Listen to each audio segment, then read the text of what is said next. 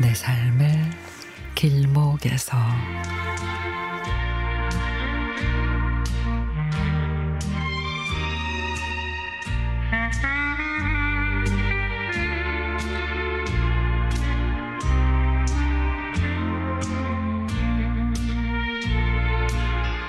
우리가 선생님을 다시 찾게 된 건 고등학교 2학년 시절 선생님이 학문도 가르쳤지만 인생의 바른 길을 늘 깨우쳐 주리, 주려고 애쓰신 모습이 참 인상적이었기 때문입니다.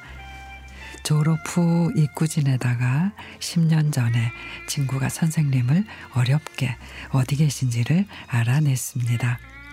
다행히 같은 부산에 살고 계셨고 은퇴 후 산행과 바둑을 즐기고 계셨습니다. 담임을 하신 적도 없는데 우리의 얼굴을 기억해 주셨고 수업 시간 우리가 다른 애들보다 더 또렷한 눈빛으로 집중하고 있었다는 것도 기억해 주셨습니다. 선생님이 그때의 감성과 모습으로 여전히 똑같은 모습을 보여주시는 게 참 신기하기도 했고 너무도 고마웠습니다. 그 후 우리는 선생님을 찾아뵙고 학부형으로서의 일들도 상담하며 그렇게 그렇게 시간이 가는 줄 몰랐습니다.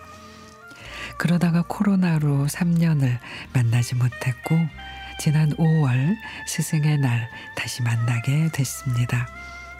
3년 만에 만난 선생님은 청력이 좀 안 좋아지셨을 뿐 그대로셨습니다. 나에게는 너는 얼굴이 더 빛이 난다. 요즘 좋은 일이 많은 거지? 그러시길래 아니에요 선생님 저 살쪄서 그래요. 그러자 친구에게는 너는 안경이 바뀌었구나. 눈이 더 나빠지고 있는 건 아니지?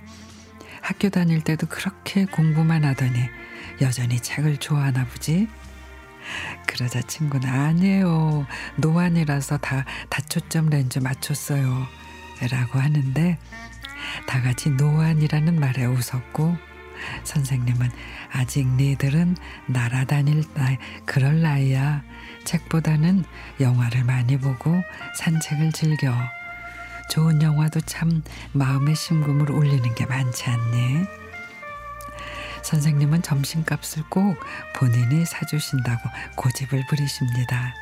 이렇게 우리가 찾아와줘서 고맙다 하시면서 세상은 그렇게 그렇게 돌아갈 것이지만 우리가 선생님으로부터 받은 그 따뜻함과 인생의 교훈은 영원히 사라지지 않을 것입니다.